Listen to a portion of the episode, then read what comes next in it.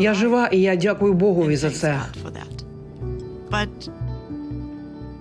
Але Росія нас бомбить.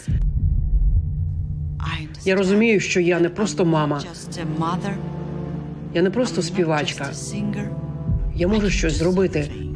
Я можу прокричати світові, що ми тут.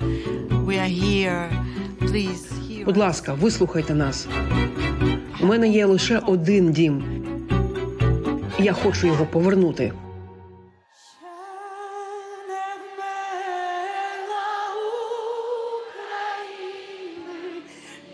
Слава